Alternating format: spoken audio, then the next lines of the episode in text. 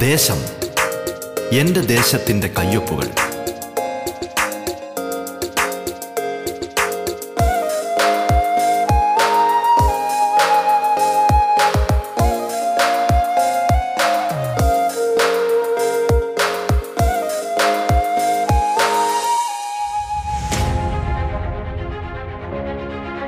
നമസ്കാരം പ്രിയ ശ്രോതാക്കളെ.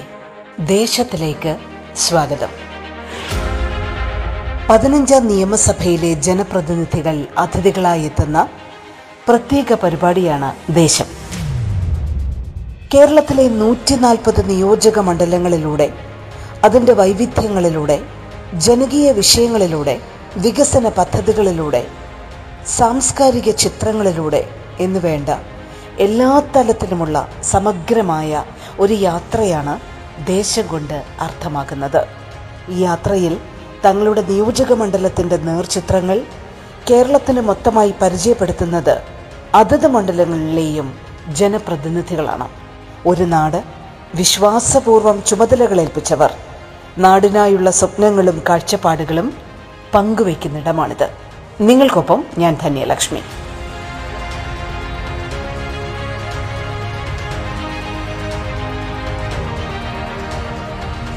അരുവിക്കര മണ്ഡലം ജനപ്രതിനിധി ശ്രീ ജി സ്റ്റീഫൻ അതിഥിയായി പങ്കെടുക്കുന്നു. സ്വാഗതം ദേശത്തിലേക്ക്.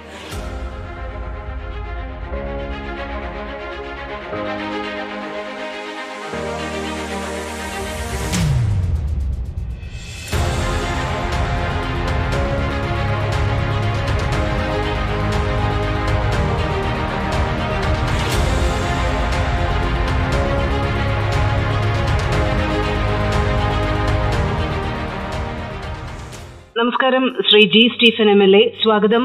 റേഡിയോ കേരള ദേശം പരിപാടിയിലേക്ക്. അരുവിക്കര മണ്ഡലവുമായി ബന്ധപ്പെട്ട പ്രധാനപ്പെട്ട ജനകീയ വിഷയങ്ങൾ എന്തൊക്കെയാണ് എം എൽ എ? ആ ജനകീയ വിഷയങ്ങൾ നിരവധിയായിട്ടുള്ള പ്രശ്നങ്ങൾ ജനങ്ങളുടെ ഭാഗത്തുനിന്ന് ഉയർന്നു വരുന്നുണ്ട്. നമ്മളിപ്പോ മണ്ഡലത്തിലെ കുടിവെള്ള പ്രശ്നം അത് ജനങ്ങളുടെ ഭാഗത്തുനിന്ന് വന്നു. അത് പരി പരിഹരിക്കുന്നതിന് വേണ്ടി ആ, സൂപ്രണ്ടിംഗ് എഞ്ചിനീയറുടെ നേതൃത്വത്തിൽ വാട്ടർ അതോറിറ്റിക്കാരുടെ ഒരു യോഗം കൂടി. ആ ഓരോ പദ്ധതിയും എപ്പോഴാണ് കമ്മീഷൻ ചെയ്യാൻ വേണ്ടി കഴിയുന്നത് എന്നുള്ളതിനെ സംബന്ധിച്ച് ഞങ്ങളൊരു കൂട്ടായ ചർച്ചയും ആലോചനയും നടത്തിയിട്ടുണ്ട്.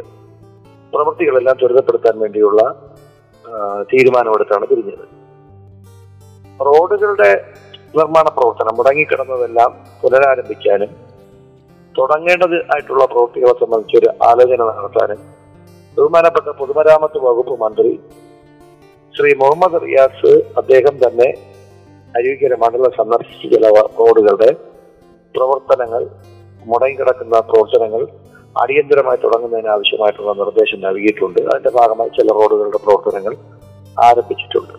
ഇങ്ങനെ എല്ലാ മേഖലയിലും ജനങ്ങൾ പറഞ്ഞിട്ടുള്ള പ്രശ്നങ്ങൾ ഒന്നൊന്നായി പരിഹരിക്കുന്നതിന് വേണ്ടിയുള്ള നടപടികളുമായി ഞങ്ങൾ മുന്നോട്ട് പോവുകയാണ്.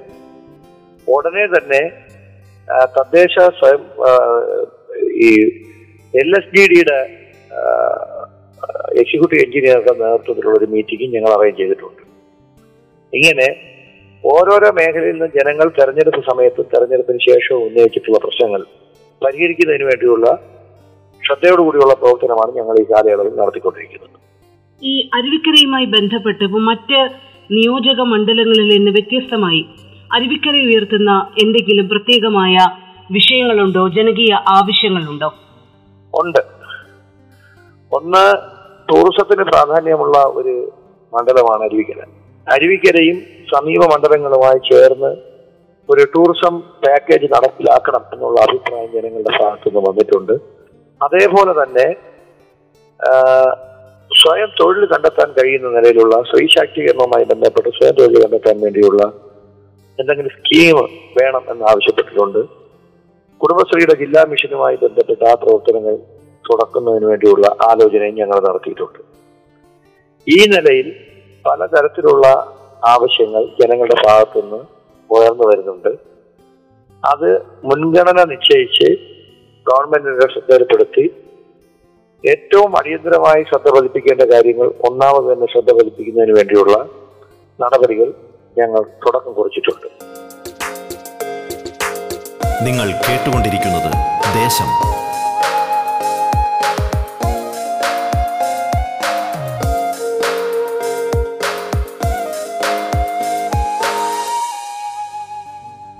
അരുവിക്കരയെ എങ്ങനെ മാറ്റിയെടുക്കണം എന്നാണ് ഒരു രൂപരേഖ അങ്ങയുടെ കൈവശമുള്ളത്. എത്രത്തോളം വിപുലമാണ് അങ്ങയുടെ മനസ്സിലെ പദ്ധതികൾ. ആഗ്രഹങ്ങളും പദ്ധതികളും വളരെയേറെ വിപുലമാണ്.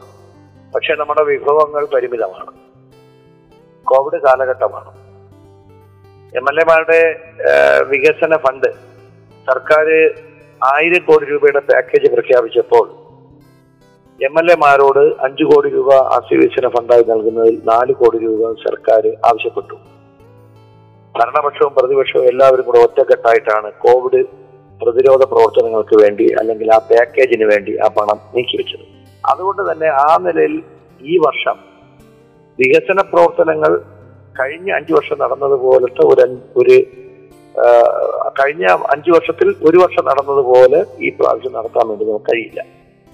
എന്നാൽ കോവിഡാനന്തരം നമുക്ക് ഈ പ്രവർത്തനങ്ങളെല്ലാം ഏറ്റെടുത്ത് നടത്താൻ വേണ്ടി കഴിയും. സാധാരണക്കാരായിട്ടുള്ള ജനങ്ങളുടെ വികസന സ്വപ്നങ്ങൾ സാക്ഷാത്കരിക്കുക എന്നുള്ളതാണ് എന്റെ ഏറ്റവും പ്രധാനപ്പെട്ട ഒരു ഉത്തരവാദിത്വം.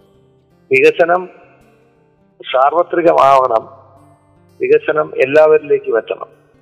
അപ്പോൾ സ്വാഭാവികമായും നമ്മൾ വന്നിട്ടുള്ള ഞാൻ നേരത്തെ പരാമർശിച്ചിട്ടു തെരഞ്ഞെടുപ്പ് സമയത്ത് ജനങ്ങൾ പറഞ്ഞ കാര്യങ്ങൾ തെരഞ്ഞെടുപ്പ് സമയത്ത് ജനങ്ങളോട് നമ്മൾ പറഞ്ഞ കാര്യങ്ങളും തെരഞ്ഞെടുപ്പിന് ശേഷം ജനങ്ങൾ പറഞ്ഞ കാര്യങ്ങളും ഇത് മനസ്സിൽ വെച്ച് ഇതിന്റെ അടിസ്ഥാനത്തിലുള്ള ഒരു മുൻഗണന ലിസ്റ്റ് തയ്യാറാക്കി സർക്കാരിനെ സമർപ്പിച്ച് സർക്കാരിന്റെ സഹായത്തോടു കൂടി ഓരോ ഓരോ കാര്യങ്ങളായി നടപ്പിലാക്കുന്നതിന് വേണ്ടിയുള്ള പരിശ്രമം നടത്തും.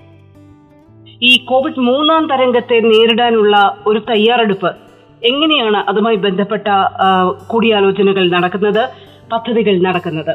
ഞാൻ സൂചിപ്പിച്ചതുപോലെ സർക്കാർ ആയിരം കോടി രൂപയുടെ പാക്കേജ് പ്രഖ്യാപിച്ചത് മൂന്നാം തരംഗം ഉണ്ടായാൽ അതിനെ ഏറ്റവും സമർത്ഥമായി നേരിടുന്നതിന് വേണ്ടി തന്നെയാണ്. അതുകൊണ്ട് തന്നെ കേരളത്തിലെ ഗവൺമെന്റ് ഒരു പടി മുന്നോട്ട് പോയി ഒരു മുൻകരുതൽ കൂടിയായിട്ടാണ് ഈ പാക്കേജ് തയ്യാറാക്കി പ്രഖ്യാപിച്ചിട്ടുള്ളത്. നമ്മൾ മൂന്നാമത്തെ ഒരു തരംഗം ഉണ്ടാവുകയാണ് എങ്കിൽ അതിനെ നേരിടുക എന്നുള്ളതാണ് ജനങ്ങൾക്ക് വേണ്ടി അതിനെ നേരിടുക എന്നുള്ളതാണ് സർക്കാരിന്റെയും ജനപ്രതിനിധികളുടെയും സർക്കാർ സംവിധാനങ്ങളുടെയും സർക്കാർ ഡിപ്പാർട്ട്മെന്റുകളുടെയും പ്രഥമ ഉത്തരവാദിത്വം എന്നുള്ള കാര്യത്തിൽ സംശയം വേണ്ട. അങ്ങനെ തന്നെയാണ് സർക്കാർ മുന്നോട്ട് പോകാൻ ആഗ്രഹിക്കുന്നത്. അതാണ് പതിനഞ്ചാം നിയമസഭയുടെ ഒന്നാമത്തെ സമ്മേളനത്തിൽ മുഖ്യമന്ത്രിയും മറ്റു മന്ത്രിമാരും നിയമസഭയിൽ നടത്തിയ നടന്ന ചർച്ചകൾക്കുള്ള മറുപടിയിൽ സൂചിപ്പിച്ച് പറഞ്ഞത് എനിക്ക് മനസ്സിലാക്കാൻ വേണ്ടി കഴിയുന്നത്. അപ്പോ കോവിഡ് ഇപ്പോഴത്തെ നമ്മുടെ മുന്നിലുള്ള ഏറ്റവും പ്രധാനപ്പെട്ട വിഷയം കോവിഡ് പ്രതിരോധ പ്രവർത്തനങ്ങൾ കോവിഡ് വ്യാപനം തടയുക കോവിഡ് പ്രതിരോധ പ്രവർത്തനങ്ങൾ ഏറ്റവും മാതൃകാപരമായി നടത്തുക എന്നുള്ളത് തന്നെയാണ് ഉദ്ദേശിക്കുന്നത്.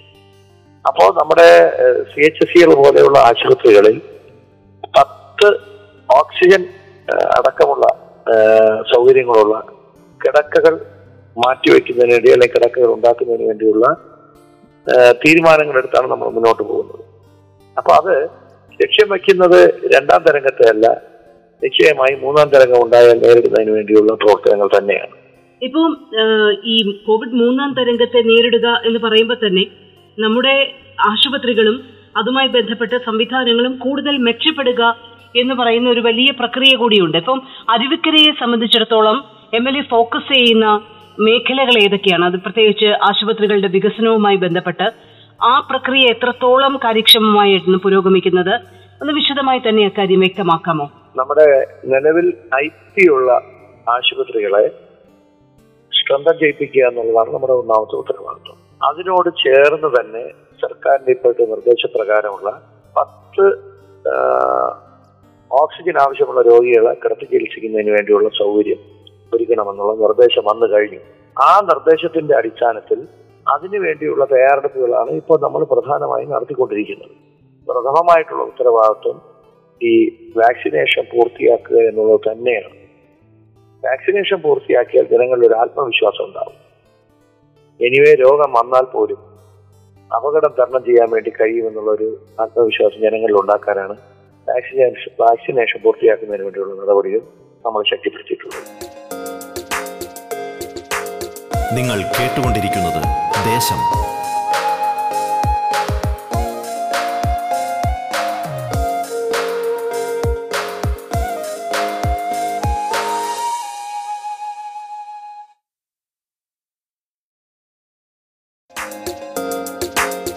ദേശം തുടരുന്നു. അരുവിക്കര മണ്ഡലം ജനപ്രതിനിധി ശ്രീ ജി സ്റ്റീഫനാണ് നമ്മോടൊപ്പം അതിഥിയായി പങ്കെടുക്കുന്നത്. തുടർന്ന് കേൾക്കാം ദേശം. ഈ കോവിഡ് കാലത്ത് ഇപ്പോൾ ഒരു വലിയ പ്രതിസന്ധിയെ അതിജീവിക്കുന്ന വക്കിലാണ് നമ്മളെല്ലാം. ലോക്ക്ഡൗണിന്റെ നിയന്ത്രണങ്ങളൊക്കെ പതിയെ പതിയെ എടുത്തു മാറ്റി കുറച്ചുകൂടി സ്വാതന്ത്ര്യം ജനങ്ങൾക്ക് ഇപ്പോൾ ലഭിക്കുന്നുണ്ട്. എങ്കിലും ലോക്ക്ഡൗണും അതുമായി ബന്ധപ്പെട്ട സാഹചര്യങ്ങളും ഒക്കെ നമ്മുടെ നമ്മളെ സംബന്ധിച്ചിടത്തോളം ഒരു പുതിയ അനുഭവമായിരുന്നു. അതെങ്ങനെയാണ് മണ്ഡലത്തിൽ ആ ദിനങ്ങൾ കടന്നുപോയത്? എങ്ങനെയായിരുന്നു അതുമായി ബന്ധപ്പെട്ട അങ്ങയുടെ സജീവമായ അങ്ങയുടെ ഓർമ്മകൾ? അതൊന്ന് പങ്കുവയ്ക്കാമോ? ഈ കോവിഡ് കാലഘട്ടം എന്ന് പറഞ്ഞാൽ കപ്പലണ്ടി കച്ചവടക്കാർ മുതൽ കപ്പൽ കച്ചവടക്കാരൻ വരെയുള്ള എല്ലാവരും പ്രതിസന്ധിയിലായി എന്നുള്ളതാണ് വസ്തുത. നമ്മൾ ദൈനംദിനം കണ്ടുകൊണ്ടിരിക്കുന്ന ഒരു പ്രയാസകരമായിട്ടുള്ള കാര്യമാണ്. ലോക്ക്ഡൌണും ട്രിപ്പിൾ ലോക്ക്ഡൌണും വന്നപ്പോൾ ജനങ്ങൾക്ക് അവരുടെ വരുമാന സ്രോതസ് അടഞ്ഞുപോയി. ജോലിയും കൂലിയും നഷ്ടപ്പെട്ടു. അപ്പോൾ അവരുടെ ജീവിതം കുറേയേറെ പ്രയാസകരമായി. അപ്പോൾ ജനങ്ങൾക്ക് വളരെയേറെ ബുദ്ധിമുട്ടുണ്ടായി. പക്ഷേ ഒരു ചെറിയൊരു ആശ്വാസമായത് ഞാൻ നേരത്തെ പറഞ്ഞു. സർക്കാർ നൽകുന്ന ഭക്ഷ്യ കിറ്റ് റേഷൻ കടകളിൽ നിന്ന് ആവശ്യത്തിന് റേഷൻ കൊടുക്കുന്നു. അത്യാവശ്യമുള്ള അവരുടെ വാങ്ങൽ ശേഷിക്ക് വേണ്ടി പെൻഷൻ നൽകുന്നു. ഇങ്ങനെ കുറച്ച് ആശ്വാസ നടപടികൾ സർക്കാർ ചെയ്യുന്നുണ്ട് സർക്കാർ നൽകുന്ന ആനുകൂല്യങ്ങളും സഹായങ്ങൾക്ക് പുറമേ ഈ കാലഘട്ടത്തിൽ ഞാൻ കണ്ടത് സന്നദ്ധ സംഘടനകൾ രാഷ്ട്രീയ പ്രസ്ഥാനങ്ങൾ സാമൂഹിക സംഘടനകൾ ഇവരെല്ലാം സാധാരണക്കാരായിട്ടുള്ള ആളുകൾ താമസിക്കുന്ന പ്രദേശങ്ങൾ വിശേഷിച്ച് കോളനി പ്രദേശങ്ങൾ ജനങ്ങൾ തിങ്ങിപ്പാർക്കുന്ന പ്രദേശങ്ങൾ ഇവിടെയെല്ലാം ഈ കോ കോവിഡിന്റെ ബുദ്ധിമുട്ട് അനുഭവിക്കുന്ന പ്രദേശങ്ങളിലെല്ലാം ഭക്ഷ്യ കിറ്റുകളും പച്ചക്കറികളും എല്ലാം വിതരണം ചെയ്യുന്നതിന് വേണ്ടി പലവട്ടം ശ്രമിച്ചിട്ടുണ്ട്. പലവട്ടം അതിന് തയ്യാറായിട്ടുണ്ട്. ഈ കാലയളവിൽ ചില പ്രദേശങ്ങളിൽ ഒരേ സംഘടന തന്നെ മൂന്നും നാലും പ്രാവശ്യം കിറ്റ് കൊടുത്ത അനുഭവങ്ങളുണ്ട്. അവർ അതേപോലെ തന്നെ പച്ചക്കറി കൊടുക്കുന്ന സ്ഥിതിയുണ്ട് ചില സ്ഥലങ്ങളിൽ പറഞ്ഞു കേട്ടത് അവർക്ക് റേഷൻ കടയിൽ നിന്ന് അരി ലഭിക്കുന്നതിന് പച്ചക്കറിയാണ് ആവശ്യം. പച്ചക്കറി കൊടുത്തു. അപ്പൊ എന്താണോ ജനങ്ങളുടെ ഭാഗത്തു നിന്ന് വരുന്ന അഭിപ്രായം. അതിനനുസരിച്ച് ജനകീയ പ്രസ്ഥാനങ്ങളും അതേപോലെ തന്നെ സാമ്പത്തിക ശേഷിയുള്ള ആളുകളും സാധാരണക്കാരെ സഹായിക്കാൻ വേണ്ടി മുന്നോട്ട് വരുന്നു എന്നുള്ള എത്രയെങ്കിലും അനുഭവങ്ങൾ. ഞാൻ നിരവധി നിരവധി നിരവധി സ്ഥലങ്ങളിൽ ഈ ഭക്ഷ്യ കിറ്റുകളും പച്ചക്കറിയും വിതരണം ചെയ്യുന്നതിന് വേണ്ടി എത്തിച്ചേരാൻ എന്നെ ക്ഷണിക്കുകയും ഞാൻ എനിക്ക് പങ്കെടുക്കാനും വേണ്ടി കഴിഞ്ഞിട്ടുണ്ട്. ആ ഘട്ടത്തിൽ എനിക്ക് മനസ്സിലാക്കാൻ വേണ്ടി കഴിയുന്നത് സഹജീവികൾ ഒരു വലിയ ഉത്തരവാദിത്വം ഈ കാലയളവിൽ ഏറ്റെടുത്ത് നടപ്പിലാക്കുന്നുണ്ട് എന്നുള്ളതാണ്. നമുക്കറിയാം ഈ മുൻപ് പ്രളയത്തിന്റെ ഒരു കാലഘട്ടം വന്നപ്പോഴും പിന്നീട് പല പകർച്ചവ്യാധികളുടെയും ദുരിതങ്ങളുടെയും ഒക്കെ ഒരു കാലഘട്ടം വലിയ വെല്ലുവിളികളുടെ കാലഘട്ടം കേരളത്തിന് ഈ അടുത്ത കാലത്ത് തന്നെ നേരിടേണ്ടി വന്നു. അപ്പോൾ നമ്മൾ നമ്മളെല്ലാം കണ്ടതാണ്. ഒരുപക്ഷെ അന്ന് സംഘടനാ പ്രവർത്തനത്തിന്റെ തിരക്കുകളിൽ നിന്നുകൊണ്ട് ഇത്തരം ജനകീയ വിഷയങ്ങളെ ഇത്തരം ജനകീയ വിഷയങ്ങളെ ഒരുപക്ഷെ അങ്ങ് നോക്കി കണ്ടതുമായിരിക്കാം. അപ്പോ ഈ സന്നദ്ധ പ്രവർത്തനങ്ങൾക്കിറങ്ങുന്നവര് ചെറുപ്പക്കാര് നമ്മുടെ നാട്ടുകാര് അവരുടെ ഒരു ഇൻവോൾവ്മെന്റ് എന്ന് പറയുന്നത് എത്രത്തോളം സാർത്ഥകമായിരുന്നു എന്നാണ് എം എൽ എ കരുതുന്നത്. ഇപ്പോ ഈ കോവിഡ് സാഹചര്യത്തിൽ ഒരുപക്ഷെ അങ്ങി പറഞ്ഞതുപോലെ ഈ സാധാരണക്കാർക്കിടയിലേക്ക് സർക്കാർ സഹായത്തിനപ്പുറത്തേക്ക് ഒരു സഹായഹസ്തം നീട്ടാൻ അവരുടെയൊക്കെ ഒരു ഇൻവോൾവ്മെന്റ് അത് നൽകുന്ന ഒരു സന്ദേശം അതെന്താണ് എം എൽ എ? കേരളത്തിന് അങ്ങനെ ഒരു പ്രതിസന്ധി ഘട്ടത്തിൽ ഒരു വല്ലാത്ത കൈത്താങ്ങാകാൻ കഴിയുന്ന ഒരു മനസ്സ് ഇനിയും നഷ്ടപ്പെട്ടിട്ടില്ല എന്നുള്ള ഒരു ശുഭ സൂചനയായിട്ട് അങ്ങ് അതിനെ കാണുന്നുണ്ടോ? നിശ്ചയമായും അതൊരു ശുഭസൂചനയായി തന്നെയാണ് ഞാൻ കാണുന്നത്. ഞാൻ പറഞ്ഞല്ലോ പ്രളയകാലത്ത് ഞങ്ങളെല്ലാവരും ഞങ്ങളന്ന് ഞാൻ പാർട്ടി സെക്രട്ടറിയായി പ്രവർത്തിക്കുകയായിരുന്നു. പാർട്ടിയുടെ തീരുമാന പ്രകാരം തന്നെ ഇവിടുന്ന് വാഹനങ്ങളും വളണ്ടിയർമാരും ഉപകരണങ്ങളുമായി ആലപ്പുഴ ജില്ലയിലെ പ്രളയബാധിതമായിട്ടുള്ള പല പ്രദേശങ്ങളിലും ആ വീടുകളോ സ്കൂളുകളോ സ്ഥാപനങ്ങളോ വൃത്തിയാക്കുന്നതിന് വേണ്ടി ഞങ്ങൾ ഇവിടെ പോയിട്ടുണ്ട്. ഞങ്ങൾ ഇവിടുന്ന് പാർട്ടിയുടെ ലെവലിൽ അവിടെ ചെല്ലുമ്പോൾ നിരവധിയായിട്ടുള്ള സംഘടനകൾ ഇതേ ഉത്തരവാദിത്വം ഏറ്റെടുത്ത് അവിടെ പ്രവർത്തിക്കുകയായിരുന്നു. ഇപ്പൊ കോവിഡ് കാലം. കോവിഡ് കാലത്തിൽ എത്രയോ വാഹനങ്ങളാണ് ആളുകൾ സൗജന്യമായി വിട്ടു നൽകിയിട്ടുള്ളത് കോവിഡ് ബാധിച്ചവരെ കൊണ്ടുപോകാൻ അവരെ തിരികെ കൊണ്ടുപോകാൻ ക്വാറന്റൈനിൽ ഇരിക്കുന്നവരെ ടെസ്റ്റിന് കൊണ്ടുപോകാൻ അങ്ങനെയുള്ള കാര്യങ്ങൾക്ക് വേണ്ടി എത്രയോ വാഹനങ്ങൾ വിട്ടിട്ടുണ്ട്. വിദ്യാർത്ഥി സംഘടനകൾ എസ് എഫ് ഐ അടക്കമുള്ള വിദ്യാർത്ഥി സംഘടനകൾ പരീക്ഷാ വണ്ടികളും പഠന വണ്ടികളും പുസ്തക വണ്ടികളും നിരത്തിലിറക്കുന്ന എത്രയോ സംഭവങ്ങളുണ്ട്. അതേപോലെ തന്നെ ഡിവൈഎഫ്ഐ പോലെയുള്ള യുവജന പ്രസ്ഥാനങ്ങൾ. അവർ പിന്നെ ഈ domiciliary care centre C F L T C തുടങ്ങിയിട്ടുള്ള സെന്ററുകളിൽ വളണ്ടിയർമാരെ ആവശ്യത്തിന് സപ്ലൈ ചെയ്യുന്ന കാര്യത്തിൽ കോവിഡ് പ്രതിരോധ പ്രവർത്തനങ്ങളിൽ സജീവമായി നിൽക്കുന്ന കാര്യത്തിൽ എല്ലാം നമ്മുടെ യുവാക്കളും യുവതികളും യുവജനങ്ങൾ അവർ മുൻപന്തിയിൽ നിന്ന് തന്നെയാണ് ഈ കൊറോണ കാലഘട്ടത്തിൽ പ്രവർത്തിച്ചുകൊണ്ടിരിക്കുന്നത്. അത് നമുക്ക് പ്രകടമായി കാണാൻ വേണ്ടി കഴിയുന്ന കാര്യങ്ങളാണ്. അത് ഈ കാലഘട്ടത്തിൽ മനുഷ്യത്വത്തിന്റെ ഒരു ഉയർന്ന രൂപമാണ്. പ്രയാസങ്ങളിൽ ഉൾപ്പെട്ടുപോയ ജനങ്ങളെ ഒരു കൈത്താങ്ങുണ്ട കൈത്താങ്ങാൻ സഹജീവികൾ തയ്യാറാകും എന്നുള്ളതിന്റെ ഒരു നല്ല സൂചനയാണ് നമുക്ക് അതിലൂടെ കാണാൻ വേണ്ടി നിങ്ങൾ കേട്ടുകൊണ്ടിരിക്കുന്നത് ദേശം